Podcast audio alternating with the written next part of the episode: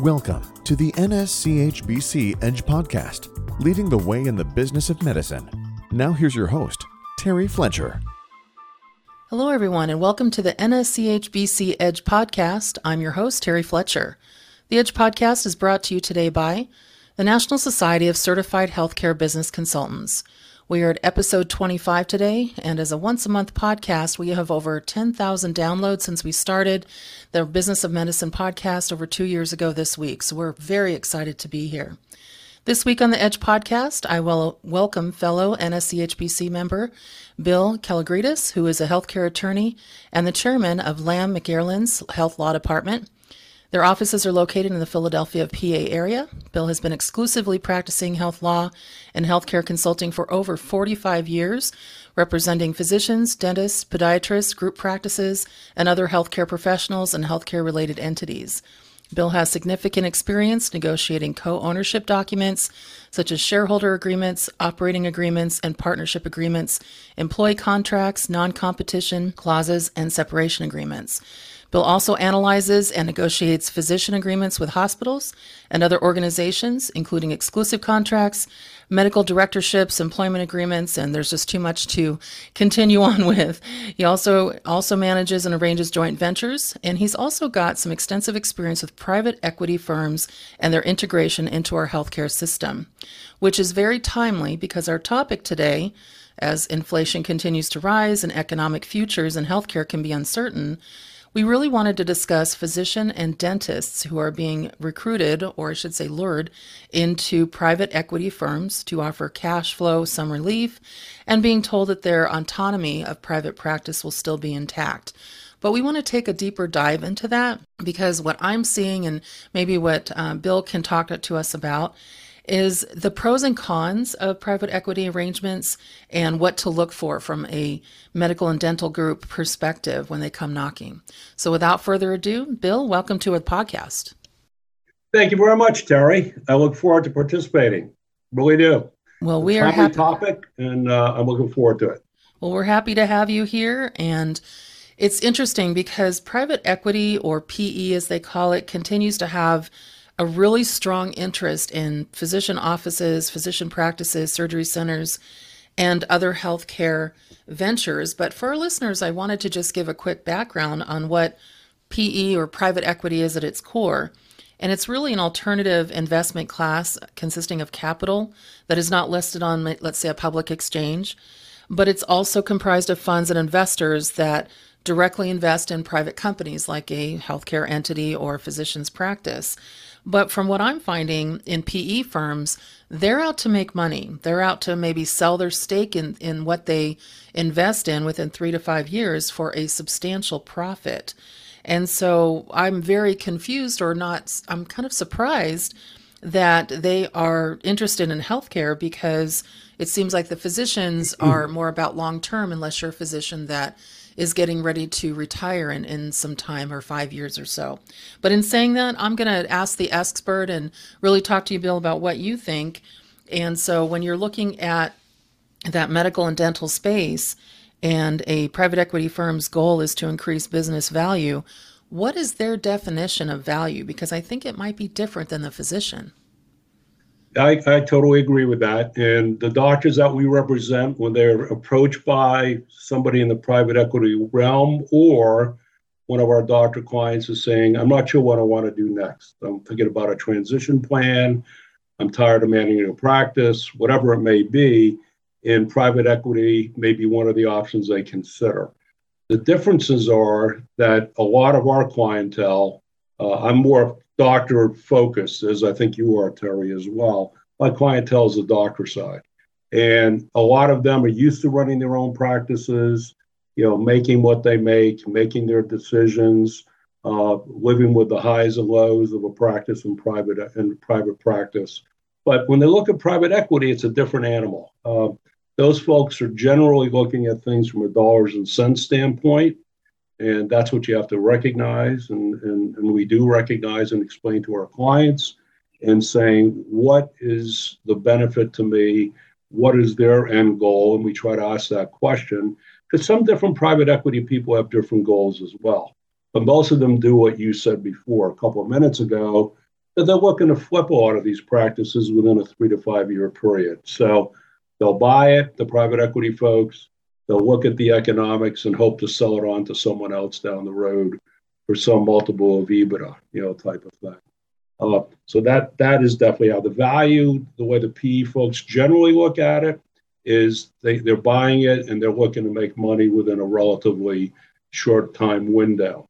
The physician or dentist who's looking to possibly sell or become part of private equity, uh, he or she may have different goals. And that's why in each situation, uh, we try to help them evaluate what their goals are, what the pros and cons of a particular option are.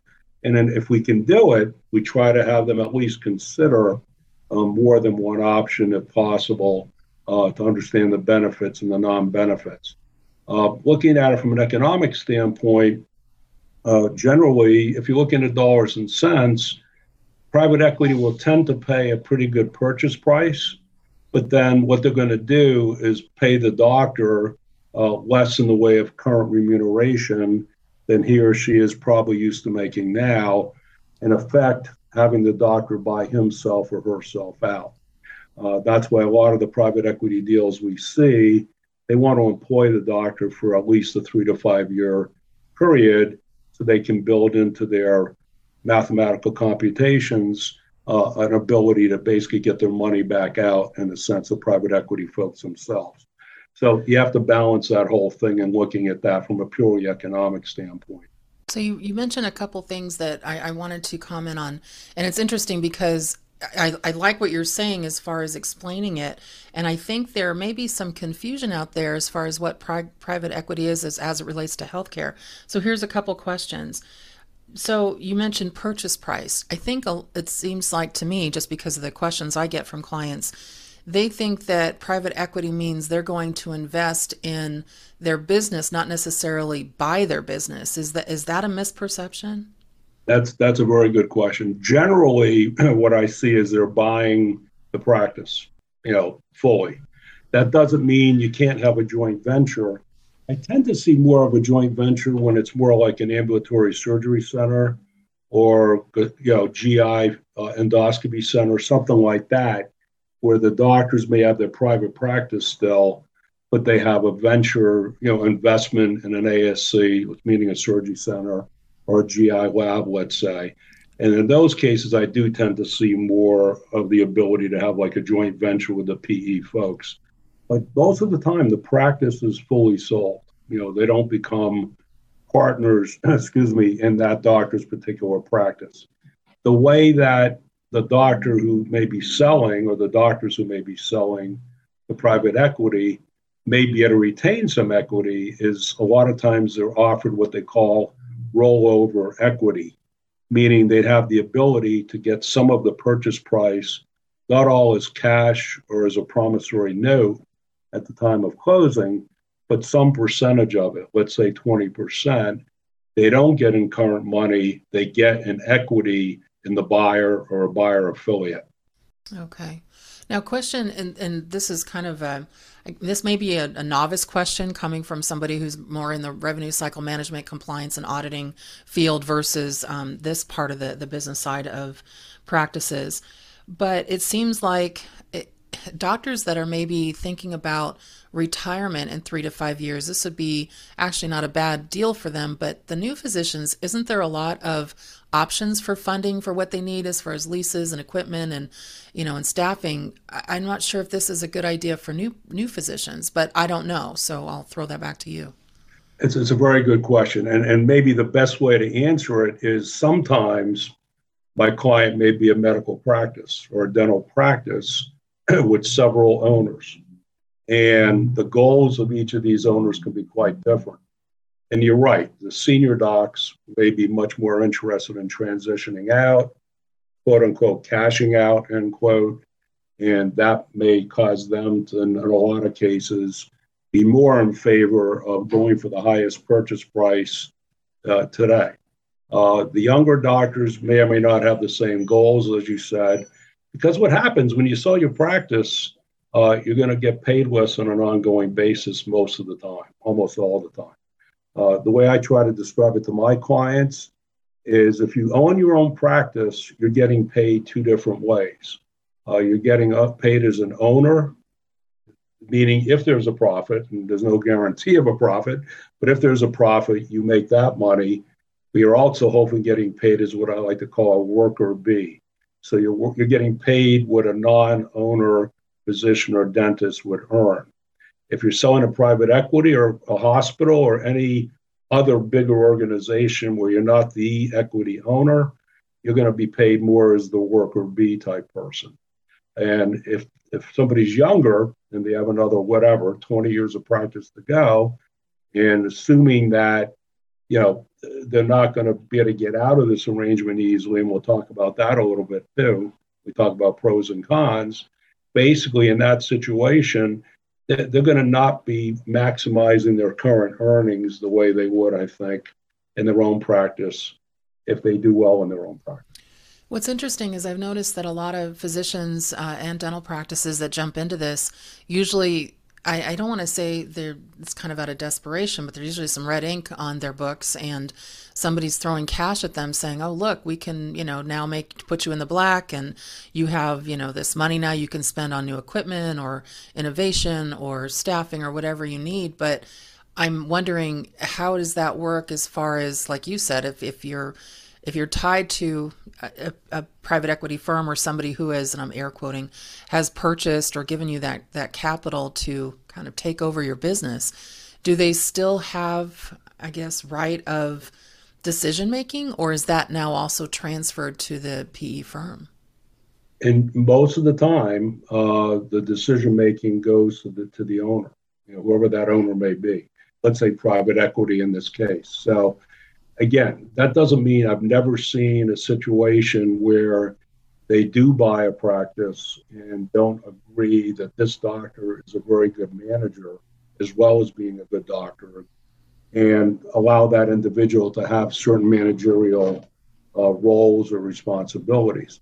I'll give you one example. We recently had a dermatology practitioner had a super successful practice private, a particular private equity firm wanted to move into that particular market, and they viewed this doctor as a good draw to maybe get other people in dermatology and subspecialties of dermatology to join them slash the senior doctor, I'm sorry, the initial selling doctor's practice because of his reputation. So that's an unusual thing. That's not usually what happens. Usually right. they come in, they buy, and unfortunately, you know, in a lot of cases, they're going to then tell you what supplies to use and they're going to tell you, you know, what they want you to do about personnel, et cetera. A lot of this is really going to be dictated by what's in the agreements. That's why, you know, my opinion, it's very important what the agreements say. And a lot of it's nitty gritty stuff, but I like to deal with nitty gritty stuff because if you don't, I may get a call a month later, six months later, saying, I didn't know they could do this to me. Yeah, uh, yeah. It's like a, it's kind of like buying a house without doing your inspection. exactly, exactly. And it, it, it, could be something like where they can tell you to work. It can be something like who who decides who's going to join this subgroup. Right. In the way of doctors. Uh, so if, if that's important, and this is why going through it with the particular client and saying, let's talk about the pros and cons. Let's talk about what's important to you. And are you going to be happy, for example, if this other outside outfit now comes in and decides who you're going to work with, for example? Yeah.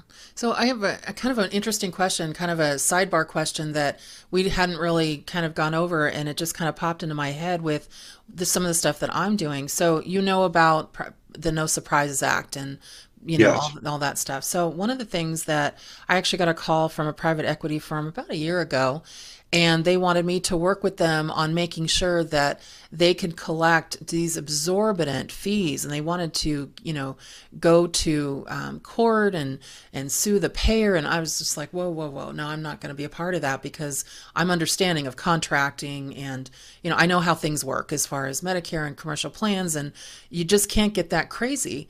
And it just kind of occurred to me now with the no surprise act and patients having kind of a say in what they're going to pay either out of network or in network Is that affecting any of the PE firms? Because I think sometimes they look at pie in the sky.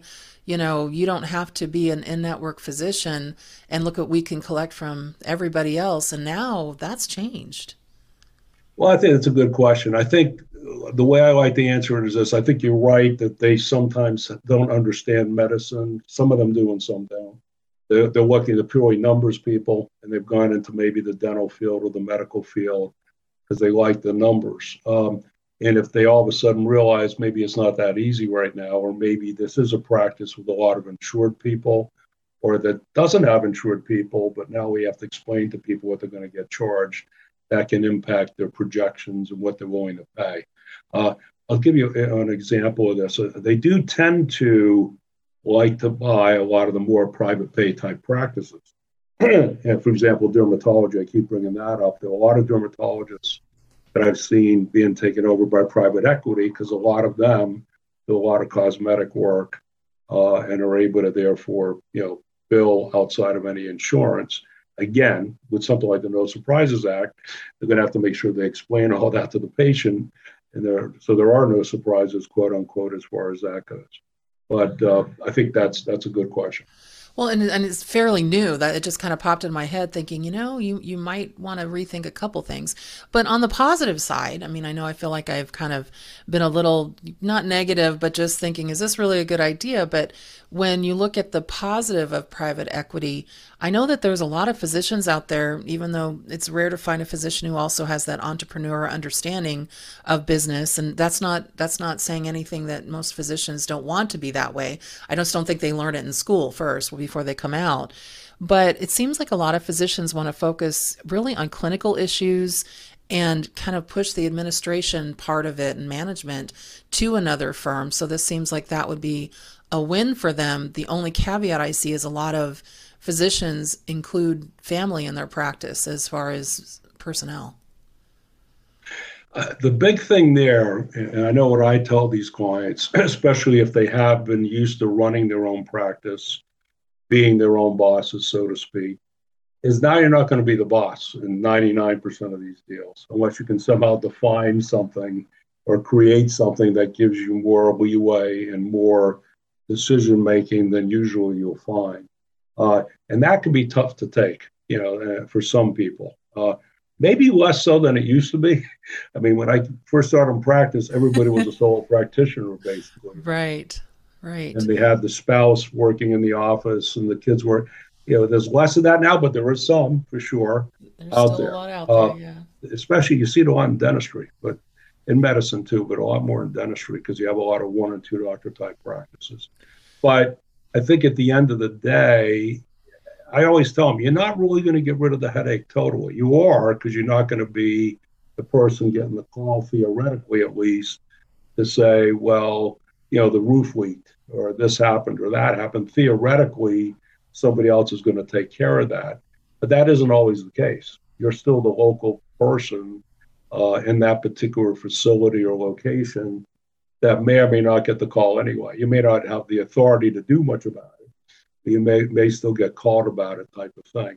But then you can get frustrated if somebody's now telling you what they want that maybe you don't want to do. Now, do the PE firms are they do they seem to have more? Um, what's the word I'm looking for?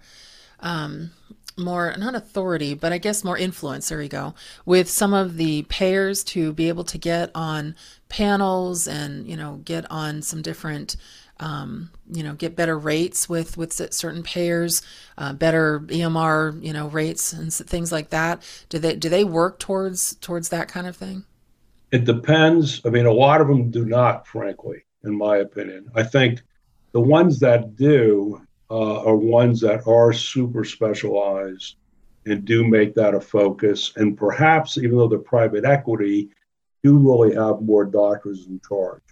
You know what I'm saying? Not just business people running the show.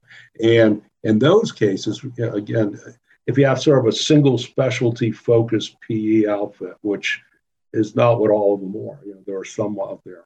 Let's say in ophthalmology or dermatology or whatever, GI, OBGYN. You know, if they're single focused, there may be a way to do something, but I, I've not seen a whole lot of great success because they may not be concentrated enough in a particular area or in a particular uh, area of specialty. Uh, doesn't mean it can't happen. I do think it can help if they plan well and think well on the supply side in the sense of what they can purchase, maybe group purchasing, maybe on EMR costs, things like that. But that's making them money, which is fine. But that's they're the owner now and they're doing it so they can benefit. And that's why they're willing to buy the practice, perhaps, uh, for the price they're willing to pay. So when a private equity firm per- comes to a physician or a physician practice, because obviously they're not going to the attorneys. Now the physician's got to get their attorney involved and figure out, unless they are. I mean, I could be wrong about that. General but, rule, yes. Yeah, that's what I figured. Now, what your advice? So, you know, for the physicians that are listening in, for the administrators, you got a private equity firm that's coming to your practice. The physicians, either a group or single practitioner, is saying, you know what, I really need some funding. Not saying I'm drowning here, but we do still have some physicians that are post COVID pandemic, still, you know, dealing with that shutdown and now they have somebody coming in with with cash to free them up and help with some of the things they want to move into.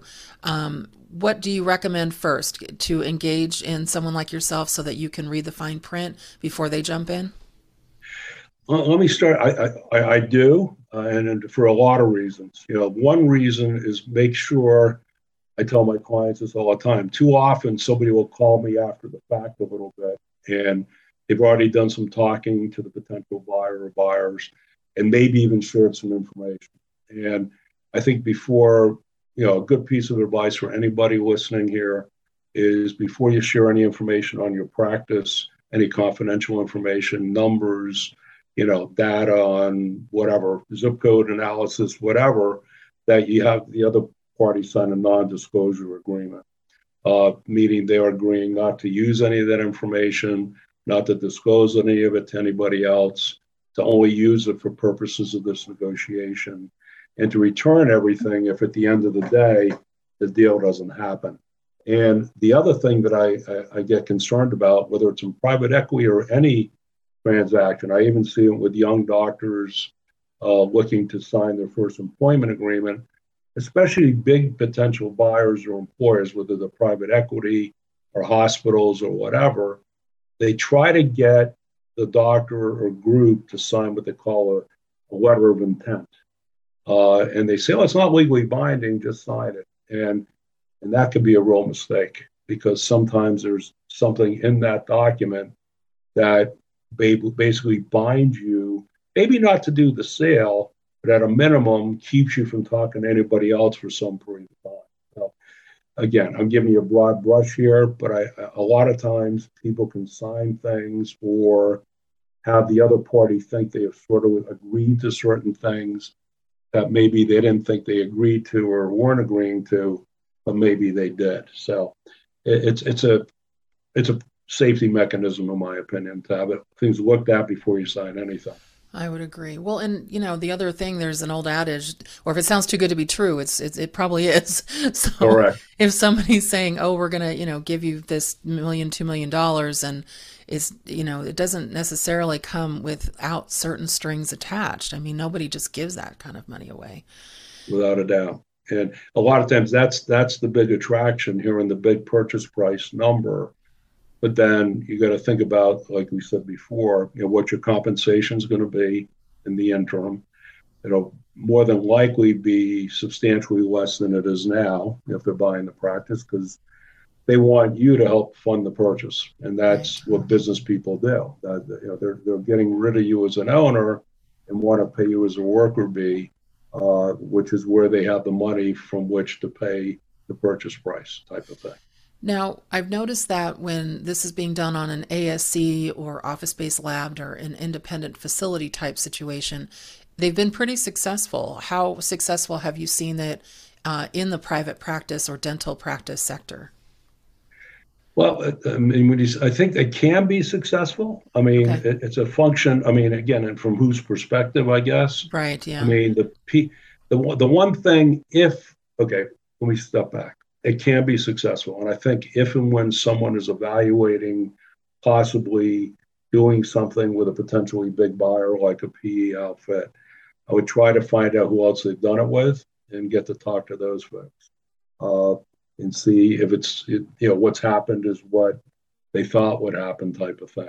That's still no guarantee it'll happen with you, but at least we'll see if they have a track record or not. You just brought uh, up a great point. Can they ask for that? Can they ask for the PE track record or a referral? I would. That's great. I, I never even thought of that. That's great. Yeah, I mean, and if they don't want to give it, you know, fine, but you may say that causes me concern. Yeah, that's a yeah, deal breaker. It's just like yeah. somebody asking you for a client reference. Right. Yeah. Right. Okay. Okay. So I guess I guess successful is is kind of perception and you know success on the physician side you know they're not buried in red ink anymore. They're able to maybe upgrade their emr they're able to get a little bit more staffing. They're they're they're you know they've had maybe a um, released of some of the administrative burden and now it's been shifted. But i would say maybe the the negative part is they've lost their autonomy a little bit. They're back to being kind of an employee situation and may not have as much decision making would would that be fair? Right and I, I probably should have answered a little more in depth your question and i will do that. In the sense that yeah what is success? I mean if you're comfortable that there's potential here of what they're going to do, meaning what the private equity folks are going to do, then you may be willing to take a chance and have some of that rollover money go into an investment in the PE company. Uh, and and it doesn't always work successfully. You know, uh, a lot of times it does, and it's a question of how good that PE outfit is. Meaning, let's say you set aside a hundred thousand of the purchase price and invested in the PE outfit or their affiliate. Uh, again, will, you, will that money go away? I tell people the safe answer is just assume you're throwing it away and hope you get something. And in some cases, they do very well. So I can't say that it's never successful at all. Uh, we just had one that we, again, you're seeing it now, two, three, four years down the road. And then this one particular one we just finished, meaning finished the second wave. Uh, the private equity firm that bought my client's practice is now selling to another private equity firm, and my client did for a hundred thousand investment is now four hundred thousand. So it worked out in that case. So we can't say it's always going to be that way, but it did work out there. So you have to balance what kind of risk you're willing to take, uh, and and go from there. I think the ASCs and things like that, again, those are more going to end up being joint ventures. Right. I keep going back to that, like when you say, well, then better EMR, better staffing. That's potentially going to happen, but if it does, you don't own it. You're, you're just working there at that point in most cases in a medical practice or dental practice, unless you negotiate something different. So you're Bill, somehow going to retain some equity. Bill, what have you seen? And I mean, you may not know this answer this question, but I know we're talking about how this is, you know, affects the physician, how, you know, what the role of the private equity firm is here. But have you heard, or I'm sure you have, what is the feedback you've gotten, or what is I guess, the positive or negative, and how this is affecting patients as a, as a whole. Okay, the negatives I hear, and it's not in every case. That's we have to be specific here because some people do a good job and some don't. Some private equity may be more doctor oriented, and others may not be. You know, others may be totally dollars and cents, totally business people just investing in something to make money. Others may have much more of a doctor focus because doctors are really running the show. Maybe not our clients per se, but doctors that set up the private equity in the first place in dermatology, in ophthalmology, in OBGYN or whatever. And they're doing it for, for good reasons, quote unquote, and not just dollars and cents. And those guys may be doing it wanting to retain you know, ownership for a period of time and not necessarily flip it right away. Uh, so you got that going on there as well. Uh, again, I think the big thing there is what exactly, you know, is going to make you comfortable. The ones that are successful, hopefully, patients will be a focal point. That's important to our clients. In a lot of these situations, doctors begin to feel maybe that isn't the focal point. I had a dental one recently that my client was very unhappy uh, because he felt that they were telling him he couldn't use certain labs, he couldn't use certain supplies and I think the outfit that ended up taking over his practice uh, really controlled a lot of it. Maybe they even had an ownership interest in some of those things. So they were telling them where they had to go and what they had to use, not necessarily thinking about the patient, not necessarily giving the dentist in this case uh, the right uh, to say, I want to use XYZ lab that I've used for the last 20 years. So the negatives are it's possible you're not going to have the, the same uh, patient focus that you'd like to have. Not in every case, believe me, that's why we have to be careful because some of them are good, some of them are not so good. So when you say patient focus, you're more about extra ancillary services that cost money, basically, that take out of the profits. Uh, it's it's that, but I think even the quality of supply or materials, oh, or yeah. you know, maybe not as much enough staff sometimes. I have heard it, the staffing issue has been been a little bit challenging uh, when you engage in a PE because they believe that you know one staff can be three staff if you do it correctly, and it's just sometimes that obviously can affect the the entire practice from a patient perspective. Yes. So let me shift a little bit to dental groups because I know you said that you've got you know a lot of experience there. What are they seeing in that kind of space? And, and this is going to be a funny question, but when do you try and talk the client out of the PE opportunity? Well, again, there are pros and cons to, to all these things. And the first thing when a client comes to me and says, either A, I'm not sure what I want to do next. Uh, here are what are my options as far as my practice, as far as my transition to my practice, uh, between private equity or selling to another dentist or bringing a partner on board, associate into partnership. You, you look at the pros and cons of the whole thing. And we try to explain to them a what you're going to be giving up in the sense of management uh, and the sense of control. That's those are a couple of the things to start with. And is that important to you, client X? And that's number one. Number two, yes, you probably will get a pretty good purchase price, more than you probably would get from another doctor, let's say and definitely more in a medical situation than you'd get from a hospital in 99% of the cases. But they're going to do it by paying you a whole lot less money, as I said before. So sometimes it just doesn't make sense. And the economics at the end of the day, even though you get hit with it, I'm going to pay $2 million for my practice or whatever. Right. But then what's going to happen after that? You know, who's going to make your decisions? Who's going to make you do certain things maybe you don't want to do? Or if you don't, you know, you, you may decide you want to leave. The other part of it, and we, we need to talk about this, and again, it depends on where, where your practice is located, uh, is non competition, non solicitation, and restrictions. In other words, once you sell your practice or you're working for somebody else, assuming it's allowed in that particular state, they're going to want to restrict you because part of what they're buying is your goodwill, quote unquote, your intangible value, and they lose that if you could just open up across the street, you know, six months after you bought they bought the practice. So when you go into it, you have to say, what if it doesn't work out? what if you're not happy, or you know, type of thing? What are you going to have to do? Well, if you have a non-compete, that's a valid one.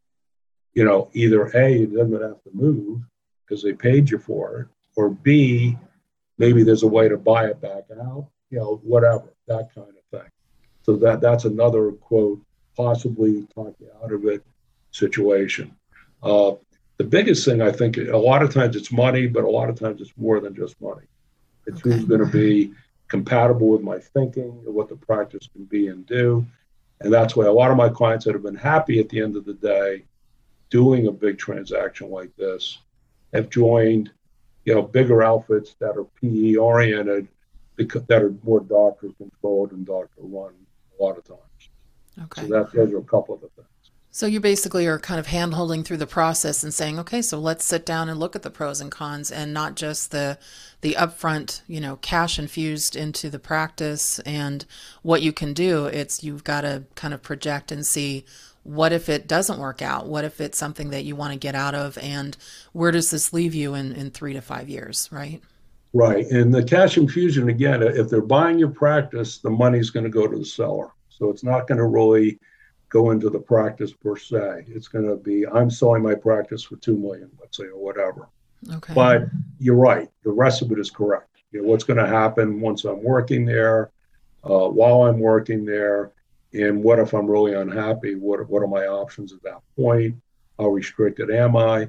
And again, it's common sense in a lot of ways, and we sometimes don't want to believe it. But what's your gut feel about these people? I mean, yeah, no, I agree. Do you want to work? You say, boy, I can't stand these guys, no matter how much you're going to pay me, uh, because I don't trust them, or I just don't have a good vibe. Right. Uh, so a lot of it's a feel issue too. Uh, yeah, it's, like you said, they're too good to be true, or just they don't seem to really understand medicine or dentistry, right. uh, and just doing it because it's a good place to make a buck for them. Well, that is just great information and great insight. And do you have any last comments for our listeners as far as if they get that call, what would you say the first step is? I think the, the first thing is not to share any information and not to sign anything until they've talked to somebody Perfect. like me or another person like me, because you don't want to accidentally, let's say, or unintentionally bind yourself to anything. I think that's number one.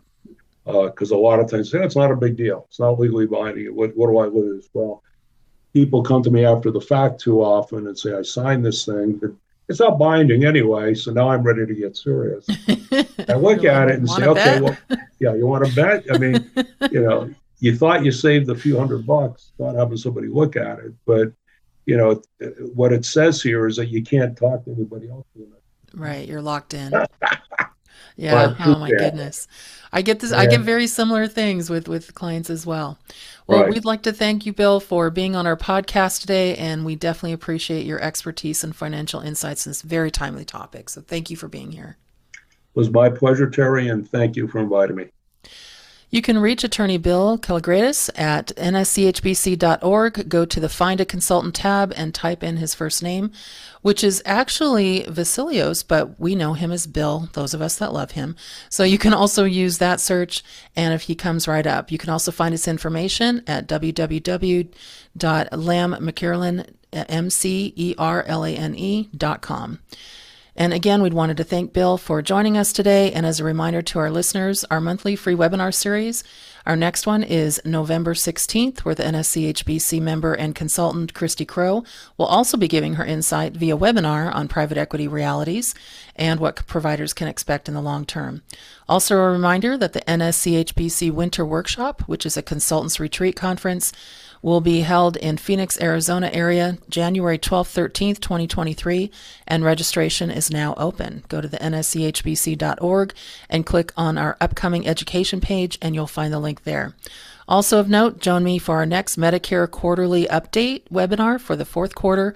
That is December 20th. Well, I'll be bringing you all the rules, regulations, and not to mention the final rule and physician fee schedule information as we head into 2023. We hope you register today. Well, folks, that's it for us. Make it a great day, a great rest of your month. And thank you for listening to the NSCHBC Edge podcast. We'll see you next month. Thank you for listening to the NSCHBC Edge podcast. Join us on the second Tuesday of each month as our consultants tackle the complexities of navigating the business of medicine. You can reach us on the web at nschbc.org, the National Society of Certified Healthcare Business Consultants.